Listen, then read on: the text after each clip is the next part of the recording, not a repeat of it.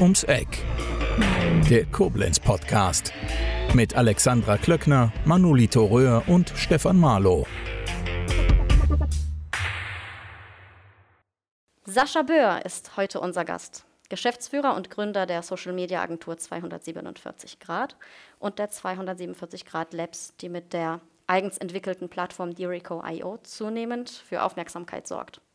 Sascha ist der junge Unternehmer, der per Twitter live vor Investor Carsten Maschmeyer gepitcht hat. Herzlich willkommen. Herzlichen Dank für die Einladung. Sascha, lernst du gerade Rumänisch? Nee, das ist zum Glück nicht notwendig. Ähm, ja, unsere Kollegen in Rumänien, wir haben da jetzt jüngst einen Standort eröffnet, äh, sprechen alle sehr, sehr gut Englisch und von daher ist es noch nicht notwendig, Rumänisch zu lernen. Aber so ein paar Sätze, äh, das würde schon Sinn machen, wenn wir, wenn wir die drauf haben. Ja, das, das ist die Nachricht, die aktuellste Nachricht, glaube ich, die so die Runde macht, auch in den sozialen Netzwerken, dass ihr da jetzt in Rumänien auch eine Niederlassung habt. Wie kam das überhaupt dazu? Ja, also eigentlich sind wir schon länger da aktiv. Wir mhm. arbeiten jetzt schon seit über zwei Jahren mit ähm, zwei ähm, Entwicklern aus Rumänien zusammen und haben uns jetzt entschieden, dort einen eigenen Standort ins Leben zu rufen, um das Thema halt noch ein bisschen größer zu machen vor Ort. Und ähm, ist es halt so, in Rumänien ist es unwahrscheinlich schwierig, äh, die Personen in einer deutschen Gesellschaft anzustellen. Deswegen musste ich mich in den letzten Wochen und Monaten ganz stark mit rumänischem Gesellschaftsrecht beschäftigen und mhm. habe also jetzt eine eigene GmbH, in Rumänien heißt es SRL, gegründet und dort sind dann ähm, ja, die Personen, die vorher für uns als Freelancer gearbeitet haben, jetzt auch fest angestellt. Und wir haben ein eigenes Office in Oradea, Rumänien. Oh, wow. Also sehr ungewöhnlich für ein Koblenzer Startup eigentlich, ja, dass man dann so äh, über die Grenzen geht. Für uns war das einfach ähm, jetzt die logische Konsequenz, nachdem wir mit den Personen, wie gesagt, schon länger zusammenarbeiten. Und wir haben da das Potenzial halt, auch kurzfristig schnell zu wachsen, ähm, weil in Oradia, dort in Rumänien, gibt es ähm, ja sehr viele gute Softwareentwickler. Wir haben also das Potenzial, bis Mitte nächsten Jahres ähm, da ganz sicher auf 10 bis 15 ähm, Entwickler zu wachsen. Und das ist auch unser Ziel. Mhm. Toll. Eine andere aktuelle Nachricht ist, dass ihr Microsoft als Kunden gewinnen konntet. Richtig? Ja, wir haben in den letzten Monaten viele namhafte Kunden gewonnen. Wir haben das jetzt zum ersten Mal ähm, vielleicht ein bisschen ähm, ja, stärker kommuniziert als jetzt in der Vergangenheit. Da waren wir doch eher zurückhaltend. Und Microsoft ist für uns immer schon so ein Traumkunde gewesen. Von daher dachten wir uns, es macht Sinn, wenn wir das jetzt wirklich mal an die große Glocke hängen und auch mal der Welt davon berichten, wie jetzt Microsoft auch Kunde geworden ist und mit unserer Plattform arbeitet. Ja, du hast auf Facebook Folgendes dazu geschrieben. Das sind wieder so Momente, an denen ich sehr stolz auf mein Team bin und einfach mal Danke sagen möchte. Es ist unglaublich, was meine Kolleginnen und Kollegen leisten.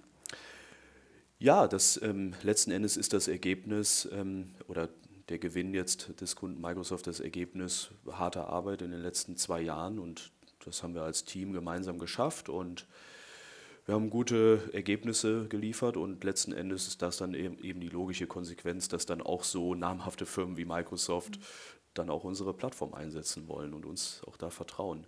Also Microsoft war wirklich schon immer unser Traumkunde, weil wir auch selbst ähm, sehr stark auf Microsoft-Technologien setzen und ähm, wir glauben, dass Microsoft da auch strategisch einfach ein sehr wichtiger Kunde für uns ist, für die Zukunft.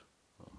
Und mhm. natürlich äh, mit einem enorm hohen Bekanntheitsgrad, ähm, das ist ganz klar, wenn Microsoft happy ist mit unserer Software, dann spricht sich das Ganze stark rum und andere Unternehmen schielen natürlich auch darauf, was macht Microsoft im Marketing und in der Kommunikation, welche Tools nutzen die. Und wenn dann der Name Dirico fällt, ist das für uns natürlich sehr, sehr positiv. Ja, ja klar. Ja, ihr macht ja auch viel da, dafür. Ähm, bleiben wir mal dabei, dass wir hier gerade im TZK sitzen, das Technologiezentrum Koblenz. Bist du mit deinem ersten Unternehmen, also 247 Grad, von Anfang an hier? Ähm, ja, ähm, das erste Unternehmen, die 247 Grad GmbH, habe ich 2010 gegründet. Damals ähm, zu Beginn haben wir hier ein, einen einzigen Büroraum bezogen hm. und da saßen wir mit äh, vier Personen insgesamt drin zu Beginn. Das waren damals meine, meine Partner, mit denen ich das Unternehmen zusammen gegründet habe. Und äh, so fing das Ganze an und das hat sich dann halt schnell weiterentwickelt. Der Platz wurde dann eben in diesem einen Büro zu klein, sodass wir dann weitere Büroräume ähm, hinzugebucht haben hier im TZK. Also seit 2010 sind wir jetzt hier im Technologiezentrum fühlen uns noch immer so wohl wie am ersten Tag. Wie viele Räume habt ihr jetzt inzwischen so ungefähr? Die Anzahl der Räume kann ich dir gar nicht sagen. Auf jeden Fall äh, haben wir jetzt fast die ganze zweite Etage und ähm, jetzt äh, haben wir aber keine Möglichkeit mehr, im zweiten Stock weitere Büroräume hinzuzubuchen. Hm. Ähm, von daher sage ich mal, ist jetzt der Platz ähm, für uns so ein Stück weit auch begrenzt hier im Technologiezentrum. Wir sind jetzt ähm, insgesamt 65 Personen hier hm. im Technologiezentrum. Ähm, und ähm, ja, ich glaube, wenn wir jetzt doch weiter wachsen wollen, dann wird das Raumangebot irgendwann hm. knapp hier für uns im TZK. Ja, da sind ja jetzt inzwischen zwei Unternehmen, die hier sind. Ne? genau, dir. es sind nach wie vor zwei Unternehmen. Also zum einen die Agentur 247 Grad, zum anderen dann die Software Company mit dem dazugehörigen Produkt äh, Dirico.io. Und ähm, die Agentur hat derzeit 25 Mitarbeiter ungefähr mhm. und äh, Demzufolge, äh, Dirico ist jetzt wesentlich stärker am Wachsen, weil es ist natürlich ein ganz anderes Geschäftsmodell. In der Agentur verkauft man hauptsächlich äh, Services, also Dienstleistungen mhm. und dieses Geschäftsmodell ist natürlich bei weitem nicht so skalierbar, wie wenn man jetzt ein eigenes Produkt hat, also eine Software und dort mhm. Nutzungslizenzen verkauft letzten Endes. Von daher sind wir da in der Firma äh, rund um Dirico extrem schnell am Wachsen. Aktuell stellen wir jeden Monat zwei, drei neue Leute ein. Ja, das, ist, das geht schnell. Das geht schnell, das muss aber auch schnell gehen, weil der Markt, in dem wir uns da befinden, ähm, der ist noch recht jung und ähm, teilweise wirklich noch unbesetzt. Es gibt wenige Player im Markt und jetzt müssen wir einfach schnell sein, wenn wir äh, es schaffen wollen, auch europaweit auch vielleicht zum Marktführer zu werden in den nächsten Jahren. Und das ist ganz klar das Ziel. Mhm. Was genau ist Dirico? Ja, Dirico ist eine webbasierte Software, die es Unternehmen ermöglicht, alle ihre redaktionellen Inhalte zu planen, zu erstellen, mhm. auch zu publizieren auf verschiedenen Kanälen und natürlich auch auszuwerten am Ende des Tages. Wir bringen also verschiedene Abteilungen in einer zentralen Plattform zusammen mhm. und ermöglichen somit ja, eine bessere Zusammenarbeit. Weil die meisten Unternehmen haben in der Vergangenheit Excel-Listen eingesetzt für ihre Redaktionsplanung. Dann wurden diese Excel-Listen per E-Mail meist hin und her geschickt. Und das ist halt einfach keine effiziente äh, Möglichkeit einer Zusammenarbeit. Von daher bringen wir äh, das ganze Thema Kollaboration in den Bereichen Marketing und Kommunikationsplanung auf das nächste Level und bieten dazu mhm. die passende Technologie an mit Dirico. Du sprichst da gerne auch vom Content-Dirigenten. Ja, daher kommt der Name. Also Dirico, Diri steht für Dirigent und okay, äh, mhm. CO äh, für Content. Und letztlich geht es darum, den gesamten Content in einem Unternehmen zu dirigieren und dann auf verschiedenen Plattformen dann auch zu verteilen. Ja, also mhm. mit Plattformen meinen wir dann zum Beispiel die Social Media Kanäle oder zum Beispiel auch die interne Kommunikation mhm. oder die Webseite. Ähm, es gibt ja mittlerweile eine Fülle an Channels, die Unternehmen bedienen können, um ihre Botschaften dann auch zu verbreiten. Und ähm, Dirico bringt sozusagen Ordnung in das ganze Chaos und ermöglicht, dass verschiedene Abteilungen halt in einer Plattform zusammenarbeiten und gemeinsam Themen oder Inhalte kreieren. Das ist unser Ziel. Mhm. In dem Zusammenhang fällt mir ein, dass du im Interview mit Christian Heffner, also in seinem Podcast Let's See What Works, gesagt hast, dass ganz viele Unternehmen in ähm, Plattformen denken, in Instagram, Facebook, Twitter, aber stattdessen in Themen denken sollten. Wie meinst du das? Ja, wir stellen einfach fest, viele Unternehmen ähm, stellen sich dann immer die Frage, was kann ich denn heute oder morgen auf Facebook oder auf Instagram posten? Wir glauben, das ist die falsche Herangehensweise und deshalb sagen wir, es lohnt sich, in übergeordneten Themen zu denken und im nächsten Schritt sollte man sich die Frage stellen, wie kann man diese Themen denn kanalspezifisch aufbereiten, damit man eben auch die gewünschte Zielgruppe mit den richtigen Botschaften erreicht. Und äh, das ist unsere Herangehensweise und genauso funktioniert eigentlich auch unsere Plattform Dirico. Man definiert also zuerst ein Thema und überlegt sich dann, auf welchen Channels kann ich denn dieses Thema ausspielen letzten Endes mhm. und wie muss das Ganze aufbereitet werden, damit ich meine Zielgruppe erreiche. Mhm. Das klingt äh, strategisch sinnvoller, zielgerichteter. Ne?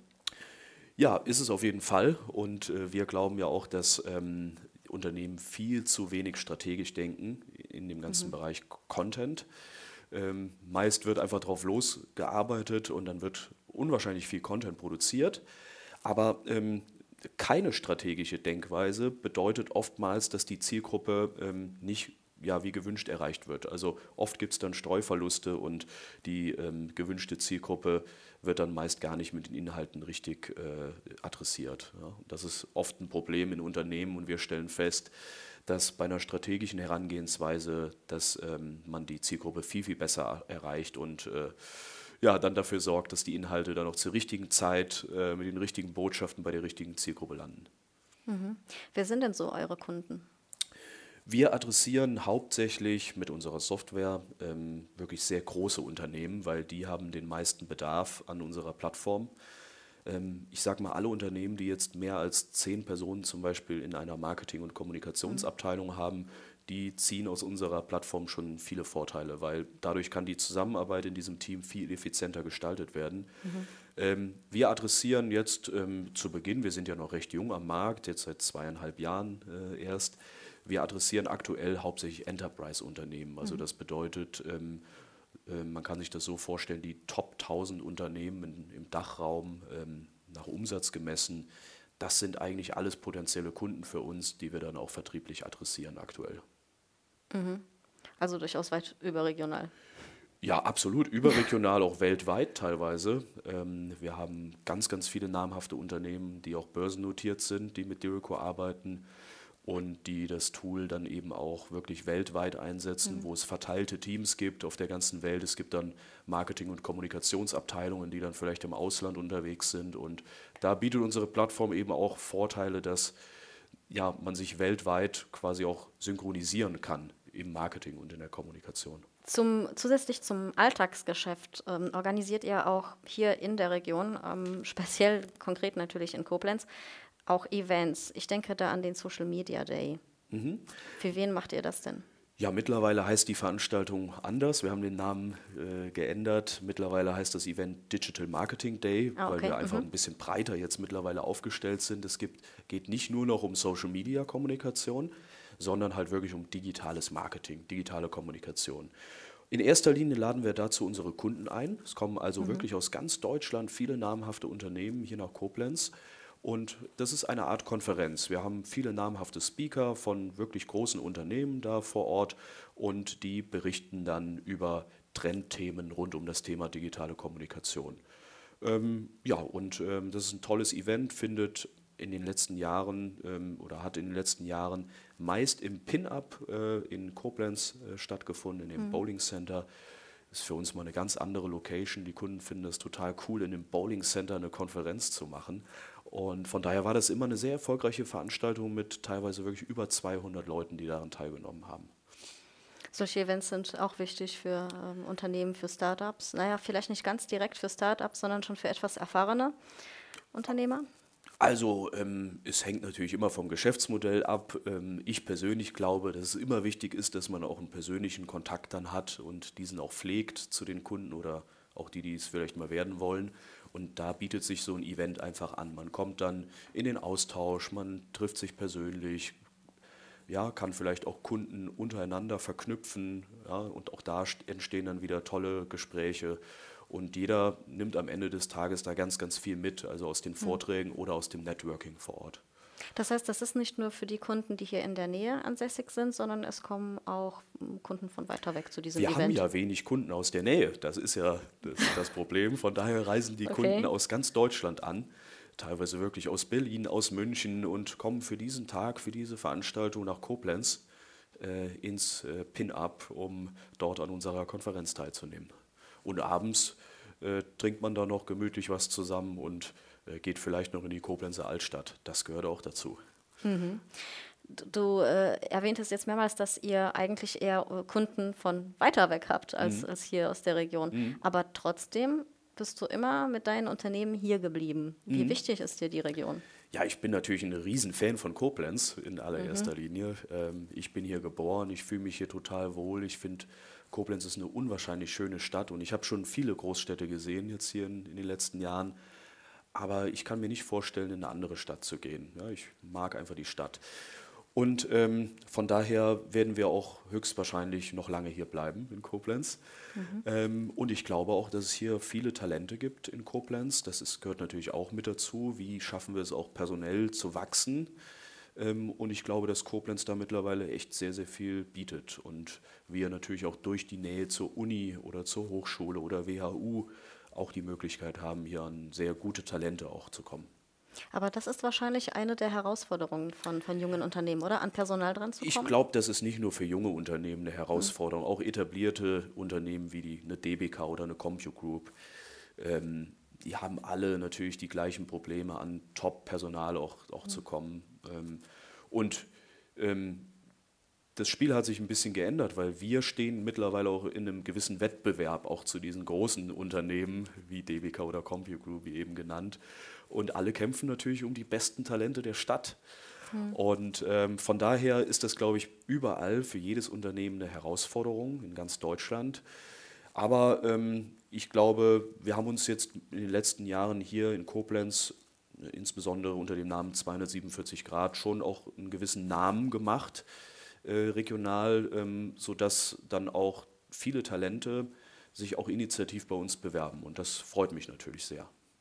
Ja, das hat etwas mit der Kommunikation nach außen auch zu tun, ne? wie ihr euch äh, darstellt. Und da scheint ihr einiges richtig zu machen. Ähm, ja, ich glaube, wir haben in den letzten Jahren viel für die Außendarstellung getan, um die Marke 247 Grad hier in der Region bekannt zu machen. Das haben wir aber nicht nur für uns selbst gemacht, sondern wirklich ähm, aus, aus, aus, aus absoluter Überzeugung, dass wir hier den Standort Koblenz auch mit nach vorne bringen. Es gibt ja, du bist ja auch immer mit dabei, auch eine Person, die ähm, auch mit dafür sorgt, dass Koblenz als Standort attraktiver wird. Und ähm, wir haben uns da selbst auf die Fahne mhm. geschrieben und wollen einfach auch was zurückgeben hier für die Region. Und ähm, eine Veranstaltung, die wir ja auch ähm, vor einigen Jahren ins Leben gerufen haben, war das Barcamp Koblenz. Mhm. Und wir haben da am Anfang nie unseren Namen dran geschrieben, 247 Grad. Ähm, ganz bewusst, es sollte keine Werbeveranstaltung sein. Vielmehr sollte das eine Veranstaltung für die ganze Stadt oder für die Region sein, weil wir es schaffen wollten, dass hier ein Netzwerk entsteht. Ein Netzwerk mhm. aus ähm, ja, Menschen, ähm, die sich halt für die Themen digitale Kommunikation und Marketing interessieren. Mhm. Ich würde gerne an den Anfang zurückgehen, wie du eigentlich das alles äh, gestartet hast. Du hast ja sehr jung gegründet. Wie alt warst du damals?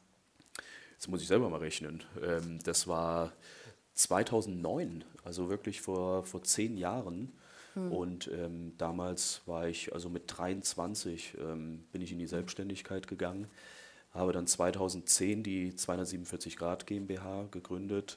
Hm. Äh, zuvor war ich als äh, Freiberufler unterwegs und hatte dann wirklich großes Glück, muss man sagen, dass mein, mein erster Kunde damals zu der Zeit Procter Gamble war. Mhm. Und wir haben dann für, für Procter Gamble, äh, genauer gesagt für die Marke Ariel damals zu der Zeit, das Waschmittel, Wow. haben wir die erste äh, Facebook-Werbekampagne hier im deutschsprachigen Raum entwickelt. Das war damals so ein Videocontest, der in die Facebook-Seite von Ariel integriert wurde. Und ähm, ich war also damals in dieses Projekt mit involviert. Und das war so der Startschuss eigentlich für dieses ganze Thema, was dann danach gekommen ist. Mhm. Also unsere Agentur, weil das hat sich sehr schnell rumgesprochen, dadurch, dass es halt eine der ersten Aktionen überhaupt war auf Facebook war noch sehr früh. Die wenigsten haben damals zu der Zeit über Facebook-Marketing gesprochen. Also das Thema mhm. war ganz am Anfang. Und, also ähm, hattest du den richtigen Riecher, oder? scheinbar den richtigen Riecher. Ich sage auch immer, gehört auch viel Glück dazu, aber ähm, ich hatte mich viel im amerikanischen Raum umgesch umgeschaut und mhm. äh, Amerika war da schon ein bisschen weiter, da war Facebook schon, ähm, ja, ich will nicht sagen etabliert, aber es gab jedenfalls schon viele große Unternehmen, die Facebook für sich als Marketinginstrument mhm. auch erkannt haben zu der Zeit. Ja, und ähm, ähm, diese, diese, diese Erfahrung oder das, was ich dort im Markt gesehen habe, habe ich einfach versucht, hier in den deutschen Markt auch mit einzubringen und habe dann alles auf eine Karte gesetzt und ähm, Glück gehabt, dass das Thema Social Media dann äh, Anfang 2009 äh, hierzulande dann auch recht schnell sehr, sehr groß wurde. Und wir waren damals, ja, eigentlich kann man sagen, mit die erste äh, spezialisierte Social-Media-Agentur hier im deutschsprachigen Raum. Wurdest du von Anfang an ernst genommen als junger Unternehmer? Damit haben ja einige zu kämpfen. Ähm, also von Unternehmen selbst ähm, wurde ich immer ernst genommen oder wir auch als Firma. Ähm, da gab es keine Probleme. Ähm, natürlich im Bekannten- und Freundeskreis ähm, gab es da ähm, auch ab und zu mal kritische Stimmen, ja, weil wenn man ähm, von heute auf morgen in die Selbstständigkeit einsteigt, ohne dass man jetzt äh, genau weiß, ähm, wo möchte man überhaupt hin, also ohne ein Riesenkonzept, ja, ja und äh, Planungen, die bis, äh, also 90 Seiten Dokumente, äh, wo dann Strategiepapier drin sind, sowas gab es alles bei mir nicht. Ähm, bei mir war das am Anfang wirklich sehr, sehr viel Improvisation und Zufall und Glück, ja. Und ähm, es hat aber dann letztlich doch geklappt. Ähm, ich bin natürlich sehr, sehr froh, aber es hätte auch schief gehen können, gar keine Frage. Mhm. Also war das so auch ein bisschen aus dem Bauch heraus und es, es schauen, war, wie sich das es alles war entwickelt. aus dem Bauch heraus, aber ähm, ich war eigentlich schon immer sehr, sehr mutig und ich glaube, als Gründer muss man das auch sein. Ähm, hätte es nicht geklappt, mhm. hätte ich was anderes gemacht und äh, hätte wahrscheinlich so lange äh, das Ganze versucht, ähm, bis es irgendwann mal mit einer Idee geklappt hätte. Weil ich war eigentlich schon immer eine Person, die äh, selbstständig sein wollte und mhm. was Eigenes machen wollte, ja? eigene Ideen realisieren wollte. Und äh, das hat mich zu der Zeit natürlich auch angetrieben, dass ich dort wirklich was Eigenes aufbaue, was auch ähm, ja, eine Relevanz hat, ja, äh, in irgendeiner Form. Und ja, so war das damals, äh, waren das die ersten Gehversuche. Es ist natürlich sehr viel schiefgegangen zu der Zeit. Als 23-Jähriger ist man natürlich noch sehr, sehr grün hinter den Ohren und ich wusste damals ja noch nicht mal, wie man eine GmbH gründet und ähm, musste mir dann natürlich erstmal diese ganzen Informationen von verschiedenen Seiten auch zusammen äh, sammeln. Ja, natürlich, ich habe viel Lehrgeld auch bezahlt, das muss man natürlich auch dazu sagen. Ich mache heute auch ähm, noch regelmäßig Fehler, aber ich glaube, das ist ganz normal und ohne Fehler äh, zu machen, ähm, kann man sich auch nicht weiterentwickeln. Ähm, und ich habe ganz, ganz viele Fehler gemacht. Äh, aber ich bin auch froh, dass ich diese Fehler machen durfte, weil ähm, das hat mich letztlich auch zu dem geführt ähm, oder uns als Company zu dem geführt, wo wir heute stehen. Hm, also hättest du Tipps an andere Gründer, was, welche Fehler sich vermeiden lassen? Also ähm, ganz, ganz sicher kann ich Erfahrungen teilen mit anderen mhm. Gründern, die jetzt vielleicht den, den, den, heute den Schritt in die Selbstständigkeit wagen. Da bin ich mir ganz sicher. Aber letztlich muss jeder äh, Gründer auch so seine eigene Technik, Taktik äh, finden, auch die eigene Persönlichkeit wie man an das Thema Unternehmertum dann auch rangeht. Bestimmt gibt es ein paar Best Practices, ja. die man einsetzen kann. Ähm, gerade im Bereich Führung, ja, ähm, das ist ja ein ganz, ganz wichtiges auch Thema. Auch das muss man lernen, ne? Das auch das muss man lernen und auch da habe ich am Anfang so viele Fehler gemacht. Ähm, und auch heute bin ich da bestimmt noch nicht äh, hundertprozentig gut aufgestellt. Aber ähm, es geht ja auch darum, dass man halt sich kontinuierlich auch selbst weiterentwickelt als Persönlichkeit. Und mit der Erfahrung ähm, kommen dann auch die Skills und irgendwann wird man dann natürlich auch routinierter.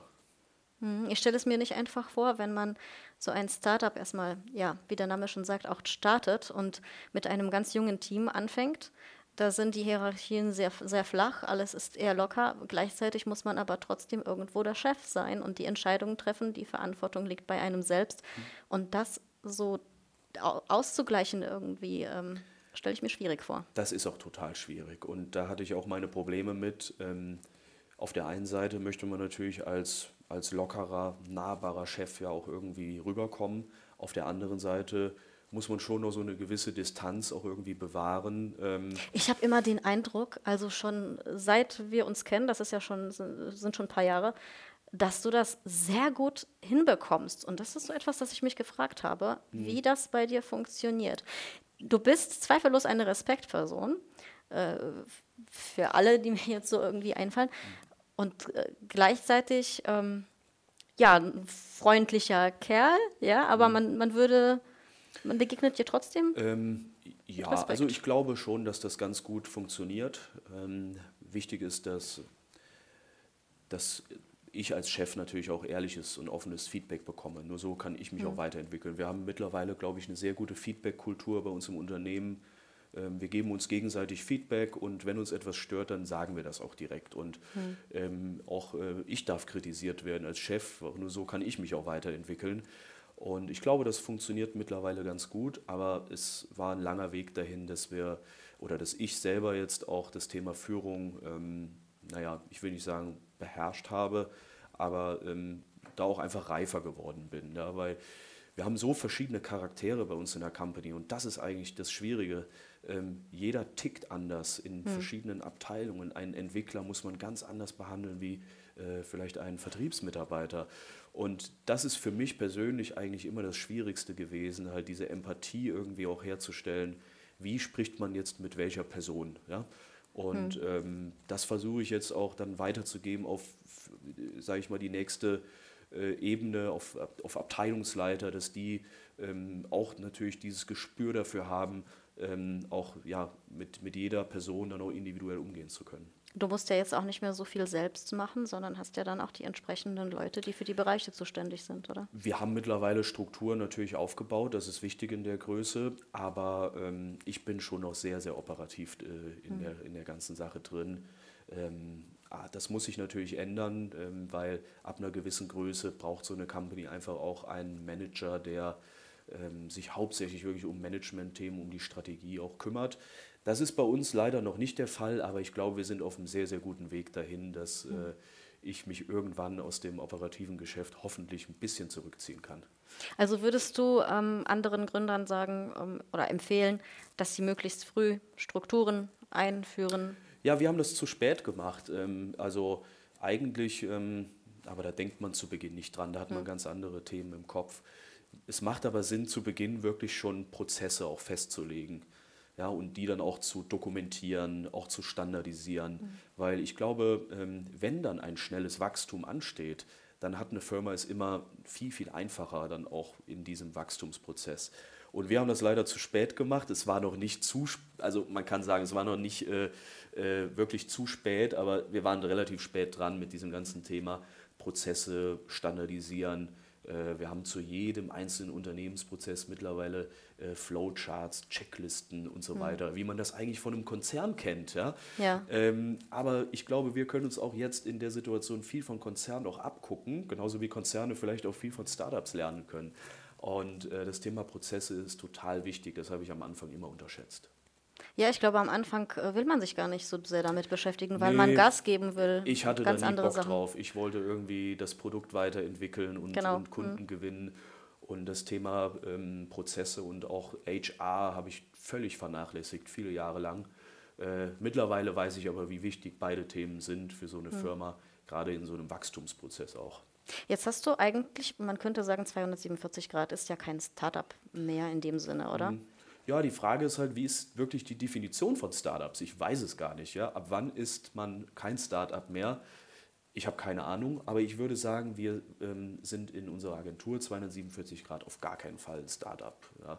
Wir mhm. sind wirklich mittlerweile eine sehr etablierte mittelständische äh, Agentur, das auch jetzt schon seit einigen Jahren. Ähm, die äh, Firma ist wirklich sehr erfolgreich und da würde ich nicht mehr von einem Startup sprechen. Bei der anderen Firma, bei Dirico, sieht das vielleicht ein bisschen anders aus, weil ich denke, wir sind halt hier noch mehr in so einem Findungsprozess irgendwie. Seid jünger. Wir sind, ja, genau, wir sind auf jeden Fall jünger, aber wir müssen diese Strukturen, die es in der anderen Firma gibt, ja auch jetzt erstmal aufbauen, um dann eben auch ähm, noch schneller wachsen zu können. Das heißt, wir, wir, wir erfinden uns permanent wieder neu und müssen mhm. erstmal schauen, wie schaffen wir es dann auch wirklich, ähm, ja, ein standardisier also standardisierte Prozesse zu etablieren, um dann auch noch weiter wachsen zu können. Und das ist eine große Herausforderung. Holst du dir eigentlich woanders Tipps bei anderen? Beobachtest du, äh, beobachtest du, wie andere das machen? Oder? Ja, absolut. Ich gucke natürlich ganz, ganz viel, wie machen andere Firmen das. Ähm, ich orientiere mich da eigentlich immer so an den besten Firmen, die es gibt in, der, in, in unserem Umfeld, also in dem Software-as-a-Service-Umfeld und schaue mir da so ein bisschen was mhm. ab. Wie machen die Marketing? Wie strukturieren die den Vertrieb? Ähm, also das, was man halt jetzt so von außen betrachtet halt sieht. Aber ich mhm. tausche mich auch mit Gründern aus, die vielleicht auch schon ähm, es erfolgreich geschafft haben, so ein Startup auch wirklich international erfolgreich zu machen. Ja. Das ist, mhm. glaube ich, ganz, ganz wichtig, da über den Tellerrand zu gucken, weil ähm, nur so holt man sich dann auch den Input ähm, ja, mal von anderen Unternehmen und äh, kann dann daraus vielleicht auch lernen und mhm. die Prozesse verbessern. Passt auch vielleicht der Begriff Learning by Doing zu dir? Ja, auf jeden Fall. Also Learning by Doing ist, glaube ich, für ein junges Unternehmen ganz, ganz wichtig. Wir probieren sehr viel aus und messen alles letzten Endes. Wir versuchen, wir versuchen Dein Mikro, genau, bisschen. Wir, okay. wir versuchen immer, ähm, alles, was wir tun, ähm, auch wirklich zu messen. Ähm, das ist ganz, ganz wichtig, weil nur so wissen wir, welche Maßnahmen funktionieren, welche funktionieren nicht mhm. und können dann gegebenenfalls daraus dann auch wieder ja, ähm, eine Kurskorrektur dann auch vornehmen und uns verbessern. Ne? Also dieser mhm. kontinuierliche Verbesserungsprozess, das ist zwar sehr anstrengend, weil man eigentlich nie fertig ist. Ja? Also ähm, wir sind immer irgendwie am Anfang, weil wir uns immer kontinuierlich weiterentwickeln in unseren Prozessen. Aber ich glaube, nur so kann man dann halt auch wirklich ähm, ja, zum Spitzenunternehmer aufsteigen. Und lange bestehen.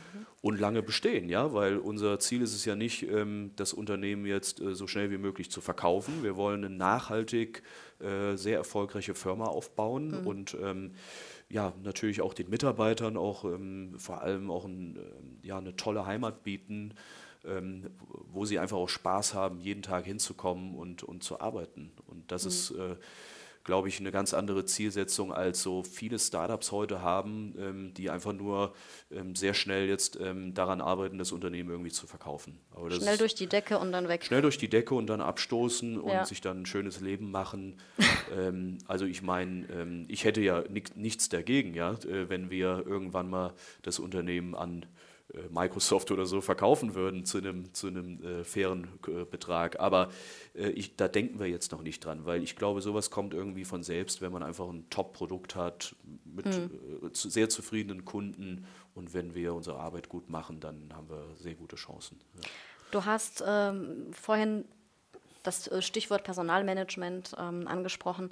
Mich würde interessieren, ähm, wie das verlaufen ist, welchen Unterschied es macht, dass du am Anfang ein sehr junges Team hattest, also eigentlich meistens die Leute so um die 20, Anfang 20, alles Singles. Man macht lange Überstunden, trinkt ein Bierchen am Abend zusammen.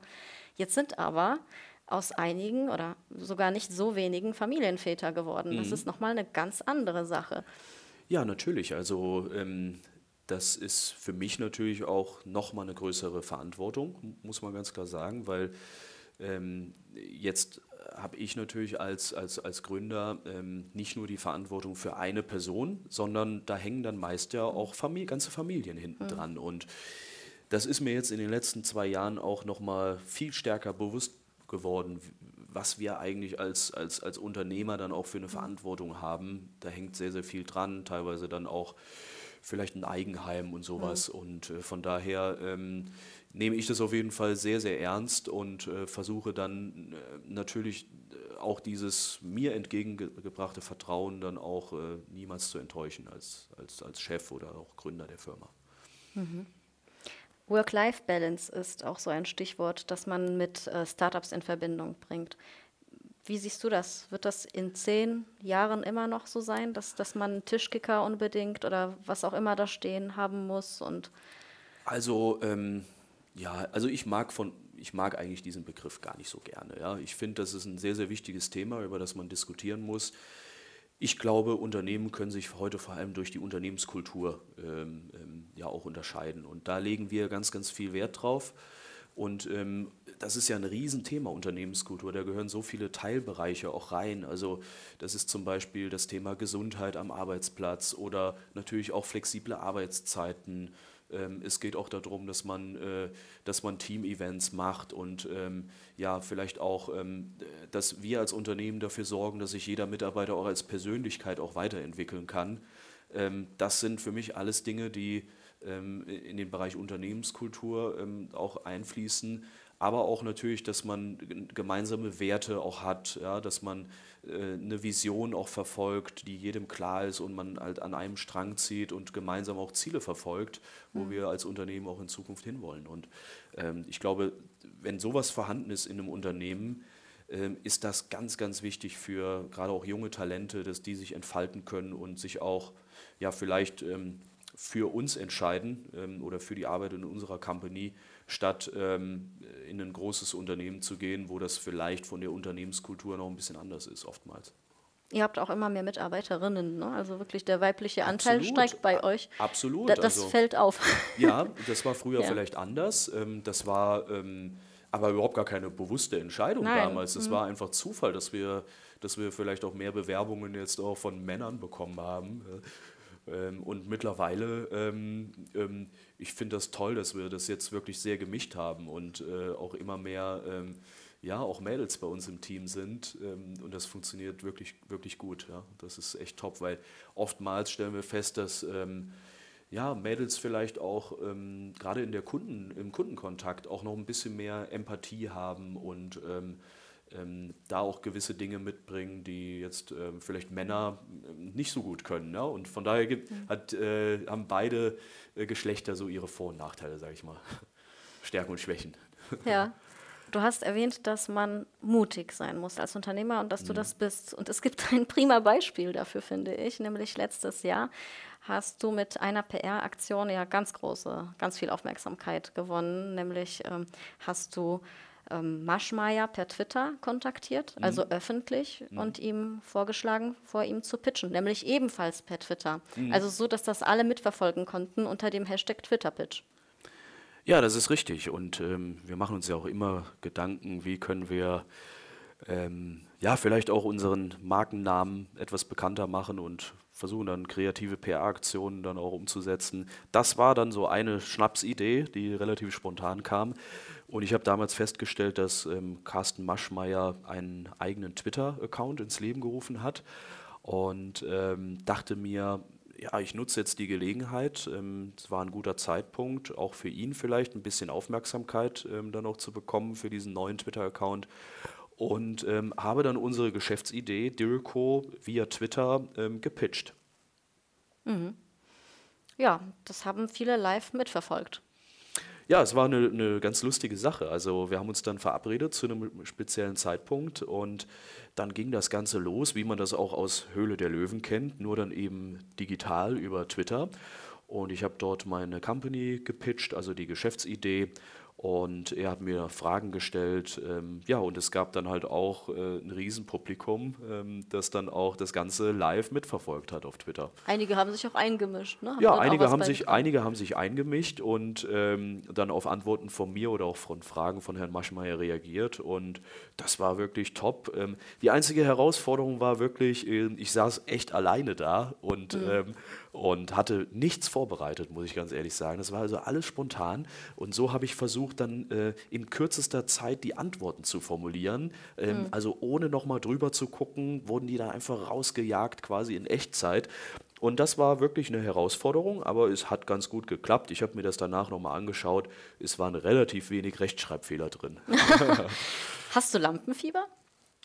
Also eigentlich nicht. Äh, man kann es nicht als Lampenfieber bezeichnen. Ich würde sagen, ich habe immer den ähm, gewiss, also einen gewissen Respekt. Ich gehe immer mit einem gewissen Respekt an die Sachen ran, wie jetzt auch hier mit dem Podcast oder bei einem Twitter-Pitch oder wenn ich Vorträge halte, auch vor, vor, vor, vor einer größeren Personengruppe auf Events. Aber Lampenfieber äh, habe ich mittlerweile, glaube ich, nicht mehr. Nee. Mhm. Du hast äh, Baschmeier später auch ähm, persönlich getroffen?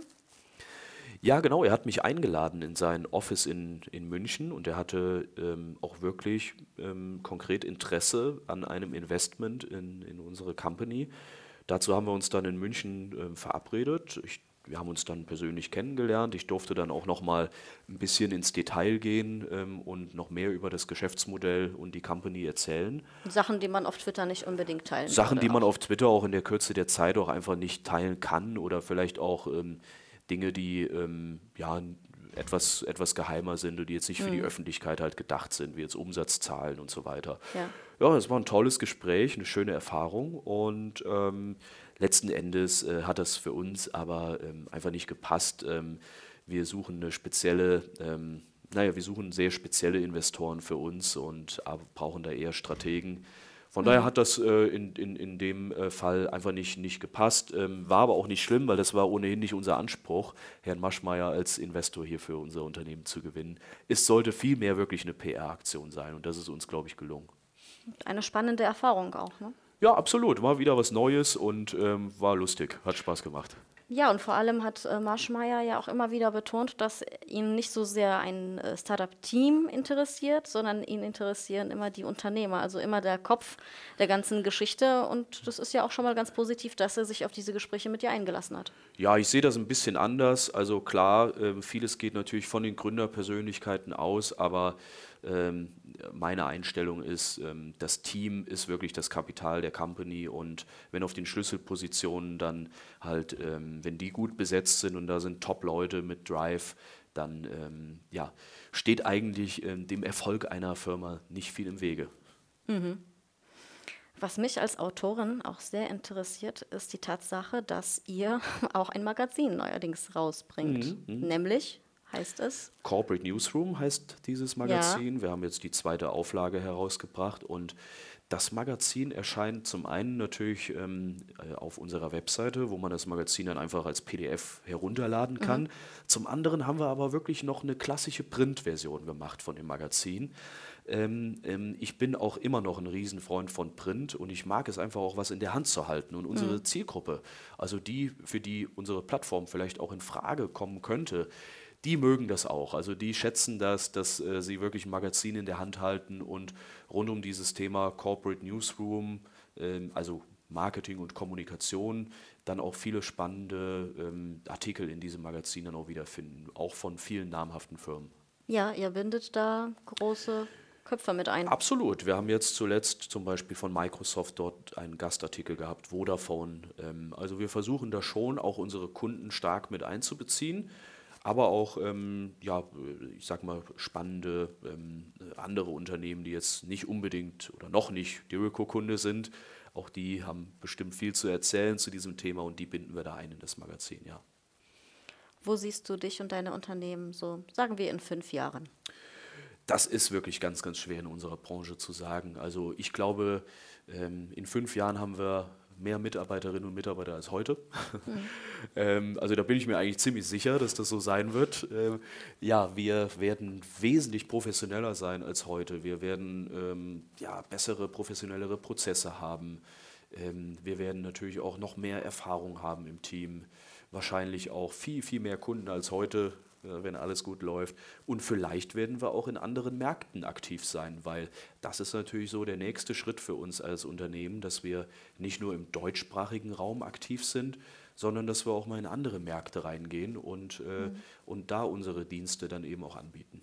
Mhm. Also Internationalisierung, Skalierung, Wachstum, Professionalisierung in allen Bereichen, das ist eigentlich so, das sind die Hauptthemen, die wir haben. Aber wir wollen natürlich auch weiter als als Company ähm, einfach einen attraktiven Arbeitsplatz anbieten und ähm, ja, eine der Top-Companies wirklich äh, hier in der, im Großraum auch werden. Ja. Mhm.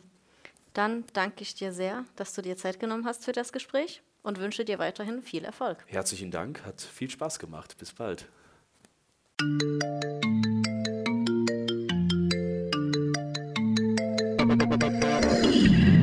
Das war Rund ums Eck, der Koblenz Podcast.